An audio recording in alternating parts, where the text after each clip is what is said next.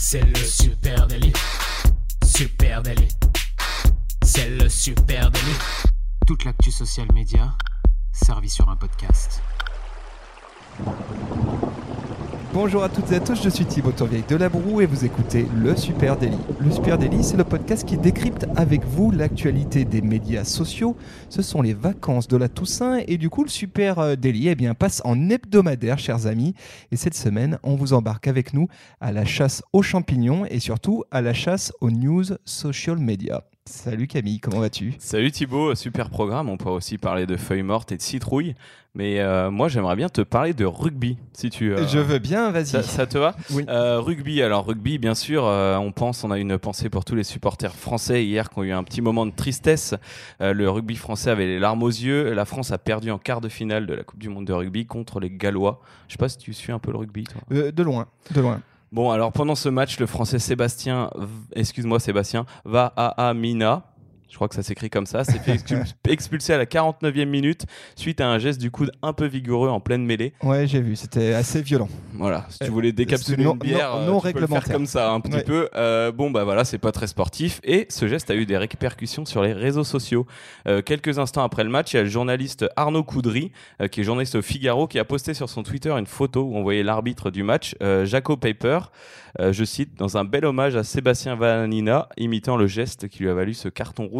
Euh, donc il était avec des supporters gallois et euh, ils étaient deux à imiter ce geste. Il y a un supporter qui se pliait très bien au jeu, euh, de la tête qui craque. Et quelques heures plus tard, eh ben, c'est 1200 retweets sur ce post. Euh, je vous mettrai le lien. Donc a priori, lui aussi va peut-être passer en comité de discipline. Et ben oui, c'est ça, tout est scruté hein, sur, les, sur les réseaux sociaux, sur les terrains et évidemment déboule à un moment donné sur les réseaux sociaux. Donc petite pensée à Monsieur Coudry, enfin quand tu t'appelles Coudry, Voilà, on, pensait à tout le monde. voilà. Euh, allez, euh, à moi de, alors un sujet plus sérieux, un LinkedIn, LinkedIn qui annonce des fonctionnalités. Tu sais que j'adore LinkedIn. Oui, moi aussi j'adore LinkedIn. Euh, eh bien, LinkedIn annonce des fonctionnalités que je trouve très très cool pour booster vos programmes d'ambassadeurs internes. Je vous explique. Les marques peuvent maintenant aider à susciter l'engagement de leurs publications publiques sur LinkedIn en alertant leurs employés dès que le nouveau contenu est mis en ligne. Je ne sais pas si tu as pu apercevoir ça. Je, je vous ai mis dans la boucle hein, les. Euh, J'ai aperçu que tu nous avais euh, ajouté comme collaborateur ce matin sur Vous- LinkedIn. Effectivement. Donc déjà, tu peux ajouter des collaborateurs à ta page euh, LinkedIn, euh, préciser exactement ce qu'ils font dans l'entreprise. Et puis ensuite, au moment où tu publies sur, sur ta page LinkedIn d'entreprise, eh ben, tu peux décider de partager exclusivement à tes collaborateurs et faire en sorte eh bien, qu'ils aient une notif. Quel est l'objectif? Eh ben, L'objectif, c'est évidemment de faire du partage. hein. Ça permet à vos employés de partager facilement le contenu de votre organisation et d'amplifier vos messages. Euh, on le sait, hein, les employés sont bien souvent eh ben, les, plus, les meilleurs ambassadeurs. On en a déjà parlé un peu de ça Mhm. dans le Super Daily. Euh, et euh, pas mal d'entreprises savent pas trop par quel bout prendre la chose, comment mettre à profit ces employés pour faire en sorte qu'ils véhiculent la bonne parole. Et ben, euh, grâce aux notifications des employés, c'est maintenant possible. En gros, tu es administrateur d'une page, et ben, tu peux alerter tes employés d'un message important et faire en sorte qu'ils le relaient. Je trouve ça très cool et je pense que ça serait évidemment à intégrer dans toutes les bonnes stratégies social media. Eh bien, c'est marrant euh, que tu me parles de ça parce que figure-toi que LinkedIn euh, a aussi mis en place euh, un outil. Alors, je trouve ça, je sais pas trop quoi en penser, tu vas me dire. C'est les bravos. Oui, j'ai aperçu. Euh, tu vas sur les trois petits, tu vas sur le profil de quelqu'un, tu as les trois petits points à droite euh, dans il y a plus et euh, tu descends et tu as euh, donné des bravos. Alors tu peux donner des bravos, ça fait un peu penser au, au message d'anniversaire euh, préenregistré sur Facebook, Ouais, les vidéos automatisées ou la journée de l'ami, tout ça. Euh, par exemple, toi je peux te donner un merci. Alors j'ai le droit de t'en donner trois cette semaine. Je clique sur merci, je fais suivant et LinkedIn va mettre un mot merci Thibaut Tourvieille de la Broue et il te prépare un message euh, qui va avec le post. Je suis heureux d'avoir la chance de travailler avec vous. Quel faillot. Voilà, donc là par exemple, je viens de le publier sur ton mur, tu l'enlèveras tout à l'heure. faillot. Mais euh, je trouve la fonctionnalité euh, voilà très marrante. Je sais pas si, ça- si ça a vocation à pareil encourager euh, le travail d'équipe, hein, c'est possible aussi. Ouais, on sent que LinkedIn, en tout cas, a, a bien compris que, eh bien, une marque, pour qu'elle existe sur LinkedIn, il faut euh, qu'il y ait euh, euh, des ambassadeurs de cette marque et effectivement que les collaborateurs soient mis dans la boucle. Je trouve ça cool parce que jusqu'à présent, les pages marques, elles étaient très isolées du reste de l'écosystème LinkedIn. Et euh, effectivement, ça ouvre des possibilités. À noter hein, que sur la fonctionnalité dont je parlais juste avant, hein, la possibilité de notifier tes employés, ils ont eu la bonne idée quand même de mettre une limite de 7 jours. C'est-à-dire tu peux notifier les gens une fois tous les 7 jours. Ça évite quand même de, harceler tes Ouais, employés avec des news, euh, etc. Donc, oui, ou de trop forcer la, la publication ou le cross-postage en direct. Quoi. Exactement. Est-ce que tu as une, une autre news Ah bah oui, social bien sûr, media sinon je serais pas là, Thibaut. Euh, Après LinkedIn, je vais te parler d'un sujet tout aussi sérieux. Je vais te parler de TikTok. Euh, TikTok qui aurait potentiellement un, un concurrent sérieux. Alors, on parle pas forcément aujourd'hui de celui de Facebook qui nous a annoncé qu'il essayait de travailler sur un outil Ouais. dans le même style. On parle pas de Snapchat non plus, si je comprends. On bien. parle pas non plus de Snapchat, on parle d'un nouveau concurrent qui est vraiment dans le même cœur de métier à, à peu près. Euh, il s'agit de Thriller. Euh, Thriller, ça fait plusieurs années hein, qu'on parle de Thriller, ça se développe, ça se lance, mais on n'a pas de vraie vue là-dessus. Euh, Thriller, elle a 50 millions d'utilisateurs, hein, VS, même. VS 700 millions euh, d'utilisateurs actifs mensuels pour TikTok. Mais euh, c'est, selon son directeur général, Claude C'est un mélange de, Spotify et YouTube. S'ils avaient un bébé, euh, ça serait Thriller. Voilà, donc pour donner une idée, c'est très axé sur la musique. C'est une application de clip vidéo qui est alimentée par l'intelligence artificielle. Donc ça, ça donne vraiment envie de tester. Sa technologie, elle synchronise en quelques secondes les mouvements détectés euh, dans une image ou une vidéo avec le rythme de la musique choisie. Donc c'est quand même assez cool. hein, euh, ça ouais. fait un petit peu penser à ce que Instagram a en place sur ses stories quand tu mets la musique qui va se synchroniser euh, les paroles, tu vois, le Ouais, mode ouais, je, vois, karaoké. je vois le genre. Sauf que là, c'est en fonction de tes mouvements. C'est-à-dire, euh, Exactement. Donc là, on est vraiment basé sur la musique et le clip. Euh, TikTok, c'est devenu un peu tout. hein. C'est devenu le montage délire, euh, les défis, tout ça. Euh, la promesse, donc, c'est un montage automatisé d'une qualité professionnelle, des petits clips qui peuvent être téléchargés et diffusés sur les autres réseaux sociaux. Et oui, évidemment, on voit bien le, le truc. hein. Ça, c'est une tendance qu'on voit de plus en plus, y compris d'ailleurs avec Snapchat. C'est j'utilise une application social media, pardon, comme un lieu de création, et ensuite je diffuse sur d'autres plateformes sociales. Euh, ok. Alors, qu'est-ce qui est vraiment différent de TikTok? Donc déjà ça, parce que là, euh, comme tu le dis, hein, c'est un outil de création plus qu'une plateforme sociale à la base. hein. c'est le, le postulat de départ. Euh, ce qui est vraiment différent de TikTok, donc eux, ils se concentrent sur la musique avec 90% de contenus musicaux déjà initialement et il y a vraiment tout un tout un travail qui est fait autour des artistes par exemple ils payent des droits SACEM ils payent plein de droits pour avoir le droit d'utiliser ces musiques donc euh, on n'est pas du tout sur le même c'est euh, legit, on va dire. Voilà, c'est Legit. Euh, la technologie est différente parce que TikTok est basé sur la prise vidéo et Thriller propose de mixer plusieurs prises en fonction de la musique. Donc c'est pas tout à fait pareil. Euh, et Thriller, alors ça c'est assez marrant, est une plateforme pour l'instant sans publicité. Ok, pour l'instant, évidemment. Eh bien, essayez alors, Thriller. hein. essayez ça pendant vos vacances euh, de la Toussaint, ceux qui sont en vacances, et dites-nous ce que vous en pensez. Euh, allez, à mon tour de parler de Facebook. Alors là, j'ai des euh, mauvaises amies, hein, chers amis social media managers, qui nous écoutaient. Et puis des news un peu étonnantes. Alors Facebook, la première, c'est que Facebook supprime le badge gris des pages vérifiées. Tu le vois, ce petit badge, hein, tu sais, qu'il y a sur les pages Facebook. Ce avec, badge rassurant.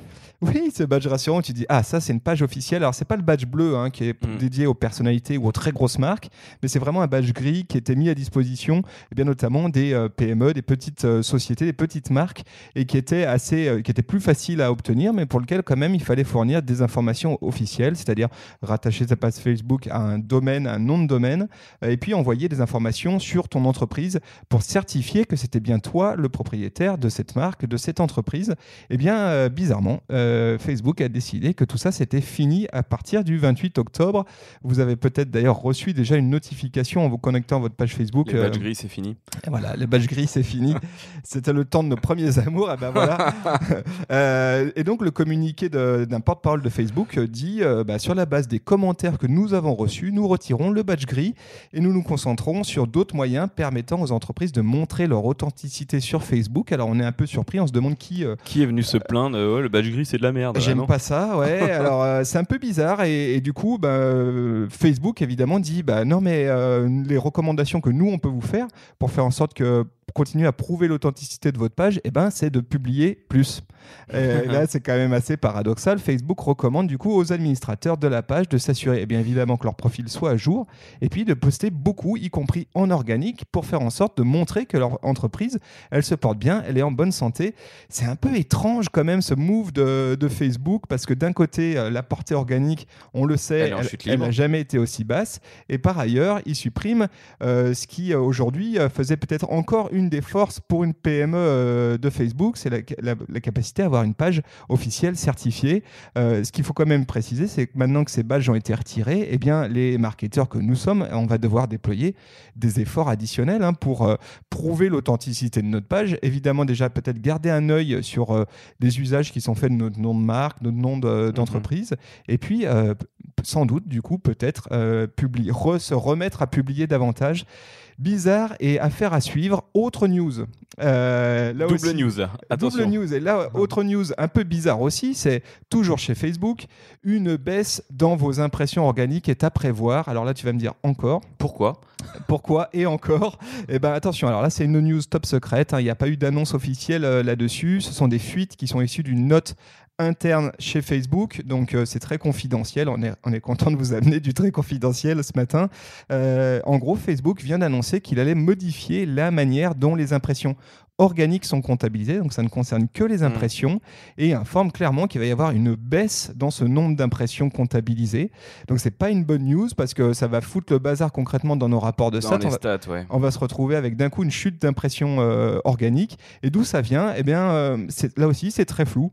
Euh, ce que dit Facebook, c'est que cette modification, elle vise à rendre le calcul des impressions organiques plus proche des impressions payées. Alors, la première nouvelle, on apprend que du coup, il y avait une manière différente de calculer les impressions organiques Ouais, des impressions payées. On ne sait pas trop ce que ça cache. Euh, on le sait, hein, euh, avec Facebook, dès qu'on parle de chiffres, dès qu'on parle de data, nous, côté professionnel, on a toujours un peu de fébrilité parce que Facebook est pas très rassurant et il y a eu euh, des précédents hein, sur euh, euh, des chiffres qui nous parvenaient qui n'étaient pas à jour. Et là bizarrement donc du coup on a cette annonce euh, qui n'est non officielle pour l'instant. Il note bien hein, que ça n'a- n'aura au- aucune implication sur la distribution sur la portée et sur l'engagement exclusivement sur le nombre d'impressions et ça devrait rentrer prendre effet entre le 17 et le 28 octobre à peu près Ouais, je trouve ça super curieux. Euh, après, entre tes deux news, il y a un point commun, c'est le fait que ça va accentuer l'envie ou le besoin de faire de la médiatisation pour les contenus. Euh, et après, cette histoire d'impression, euh, ouais, je pense que euh, c'est vrai que les impressions, ça a toujours été un petit peu flou déjà, euh, parce que ça peut être une info qui apparaît dans ton Messenger, dans ton bandeau, sur la droite, sur la gauche, et ça va être une impression finalement. Ça va être comptabilisé en impression, alors que peut-être sur Facebook Ads, ils se sont rendus compte que beaucoup de personnes excluaient, par exemple, Messenger dans les canaux de diffusion. ouais. Du coup, euh, c'est vrai qu'on a quand même une, euh, une différence de, de vue là-dessus. Voilà, alors ce qu'il faut voir, c'est si euh, du coup ça aura un impact sur le nombre d'impressions. Euh, oui, visiblement sur votre compteur d'impressions, mais est-ce que ça a un impact sur la quantité de fois où votre contenu est distribué Parce qu'on le sait, euh, évidemment, euh, on a la portée pour mesurer, mais on sait que l'engagement aussi peut passer par une multiple impression, c'est-à-dire je vais euh, avoir faire en sorte que mon, enfin Facebook va faire en sorte que mon contenu se rende visible plusieurs fois dans le feed de mon abonné de façon à ce qu'il engage avec. Donc, est-ce que ça va avoir in fine une répercussion sur l'engagement Affaire à suivre? Quand tu nous as annoncé ça en mode Facebook a décidé de baisser les. je vois bien Michel qui baisse la grosse vanne avec écrit impression organique. Allez, tu on nous coupe. baisses un peu ça. J'en enlève 20%. Voilà.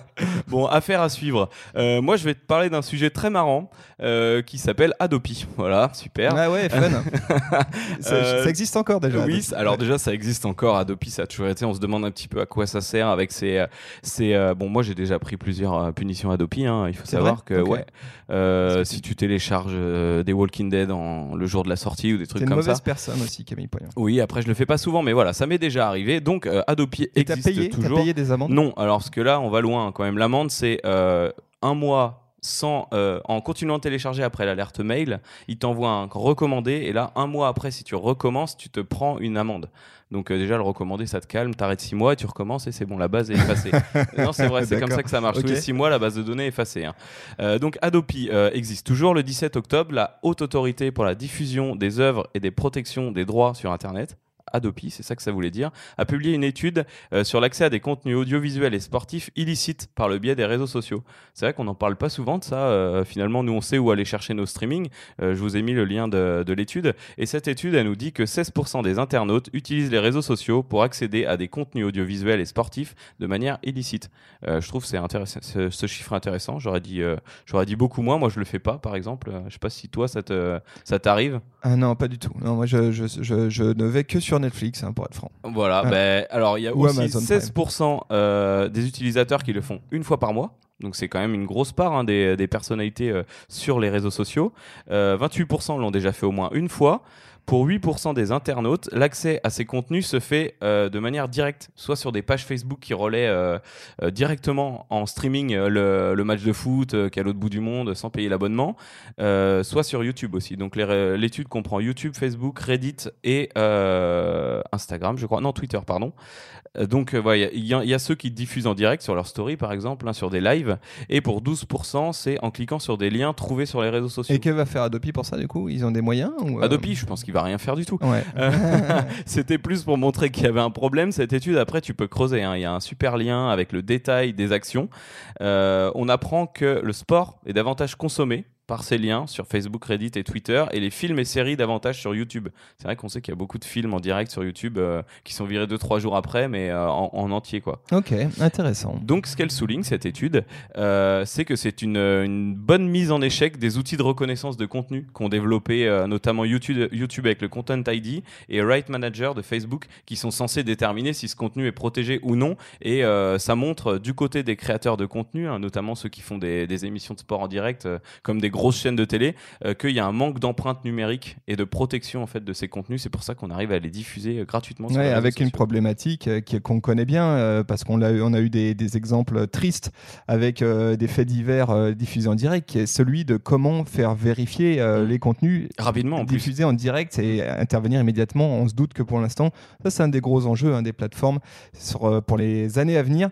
Allez, je vais finir avec une petite, euh, une petite news que je trouve vraiment cool. Alors là, tu parlais de streaming, moi je vais te parler de lecture, tu vois, rien à voir. Mm. Euh, Figure-toi que 300 000 personnes ont lu des romans sur Instagram en 2019. Je- On avait fait un, un podcast là-dessus, il me semble. alors, on avait parlé effectivement euh, des, euh, des book clubs qui revenaient très très fort avec la lecture. C'est pas parce que les réseaux sociaux euh, étaient énormes que euh, les clubs de lecture euh, euh, euh, Ne perdureraient pas. perduraient pas. Au contraire, ils se développent. Et là, ça n'a rien à voir. hein. C'est euh, en 2018, la New York Public Library a lancé une opération qui s'appelle Hacker les stories Instagram au nom de la littérature classique. L'idée, elle est vraiment cool. C'est qu'en gros, ils publient des Insta Novels, des nouvelles sur Instagram. En gros, des romans à lire au format Stories. hein. Euh, c'est très, euh, très étonnant. Euh, et donc, c'est à lire sur le compte Instagram de euh, NYPL, New York Public Library. Je vous mets évidemment le lien en note de ce podcast. Allez voir ça, c'est vraiment étonnant. En gros, qu'est-ce que tu vas trouver? Bah, Tu vas avoir l'intégralité de Alice au Pays des Merveilles hein, de Lewis Carroll. Tu vas pouvoir trouver La Métamorphose de Franz, Kafka, par exemple. Tu as pas mal de bouquins comme ça qu'ils ont vraiment déclinés au format Stories. hein. donc, c'est au format vertical. Euh, on retrouve tous ces grands classiques littéraires et c'est vachement bien fait parce que chaque livre est partagé donc en stories et il a été conçu pour l'application. En gros, tu as euh, des petites illustrations vraiment chouettes qui sont faites pour les têtes de chapitre, donc c'est vrai, ça reste dans les codes d'Instagram. Ensuite, ils ont fait en sorte de vraiment bosser une typo qui soit très lisible. C'est Ouais, une typo ouais. Georgia assez élégante. Une un couleur fond- euh, de page, ouais. Exactement, un fond qui soit pas blanc, mais qui soit un tout petit peu jauni pour éviter de se cramer les yeux et pour que ça reste agréable. Et puis ils ont même pensé à un truc, c'est des espèces de repose-pouce dans le coin en bas à droite, de façon à ce que tu puisses maintenir euh, la slide, lire et puis passer à la Mm. suivante. Je trouve c'est très malin et c'est surtout un nouvel usage euh, complètement inédit d'Instagram. J'aime beaucoup cette idée. Et alors, ce qu'il y a, de, eux, l'objectif hein, évidemment de la New York Public Library, eh ben, c'était d'inciter les 500 et quelques millions d'utilisateurs d'Instagram à lire davantage. Eh ben, il semblerait qu'ils y soient plutôt parvenus. Les résultats un an après sont ultra intéressants. 300 000 internautes, a priori des, Améri- des Américains hein, majoritairement, eh bien, auraient lu des romans de cette manière depuis le lancement de cette initiative. Je trouve ça complètement fou et ça me donne plein, plein, plein d'idées de contenu à l'avenir. Alors en effet, c'est carrément euh, super beau la manière dont c'est fait. Et puis, bah, comme tu disais, les têtes de chapitre, il y a même des gifs euh, ou des gifs sur la couverture euh, de page. C'est très drôle. Par contre, j'arrive pas à saisir comment tu fais si tu lis pas tout d'un coup pour retrouver la page 78, parce que là, il y a vraiment, euh, je sais pas, je dirais, il y a 50 pages par highlight. Alors c'est en plusieurs parties. Je vois Alice au Pays des Merveilles, c'est en deux parties, donc on doit être sur euh, 50 et 50, 100 pages. Ouais, à mon avis, c'est du euh, binge listening. hein. Tu, euh, tu te mets dessus et tu lis ta séquence. Tu lis euh, tout quoi. ouais, j'imagine. Ça, en fait un paquet là. Sinon tu tu t'es bon pour cliquer 49 fois avant de pour lire retrouver la, page 32. Et là, t'as plus de batterie. Et euh, Mais par contre, c'est vraiment ultra bien adapté. C'est vrai que là, il y a un travail. Et puis le petit numéro de page en haut qui fait vraiment l'effet livre. Euh, non, c'est c'est super cool. Voilà, donc ça c'est la New York Public Library. Allez jeter un coup d'œil là-dessus. Nouveau usage d'Instagram à faire à suivre là aussi. Et ben écoute, Thibaut, euh, moi j'ai trouvé ça super intéressant cette petite revue d'automne. Euh, Exactement, revue d'automne les amis. hein. le principe c'est que là pour les euh, deux semaines euh, des vacances de Toussaint, eh bien on va faire un épisode chaque semaine. hein. Pas d'épisode tous les jours, mais un épisode par semaine qui va prendre la forme eh bien comme ça d'une revue du web social. On espère que ce format vous plaît. N'hésitez pas à venir nous en parler sur nos réseaux sociaux. Sur Facebook, Instagram, LinkedIn, Twitter et sur nos livres Instagram en story. Arrobase- arrobase supernatif. Et puis, euh, vous nous faites le plaisir d'écouter ce podcast sur votre application de podcast préférée. On vous en remercie beaucoup. Si vous nous écoutez sur Apple Podcast, s'il vous plaît, les amis, mettez-nous une petite note avec un commentaire. Ça nous ferait très plaisir. Et puis, si vous nous écoutez ailleurs, partagez ce podcast avec, euh, avec un pote, une pote. Ça nous fera plaisir aussi. Ça nous fera aussi très plaisir. On vous souhaite à tous une très très belle journée. Et de bonnes vacances. Une belle omelette aux champignons si euh, c'est le cas, une belle soupe au potimarron et on vous donne rendez-vous dès la semaine prochaine. Salut à Ciao, tous. salut.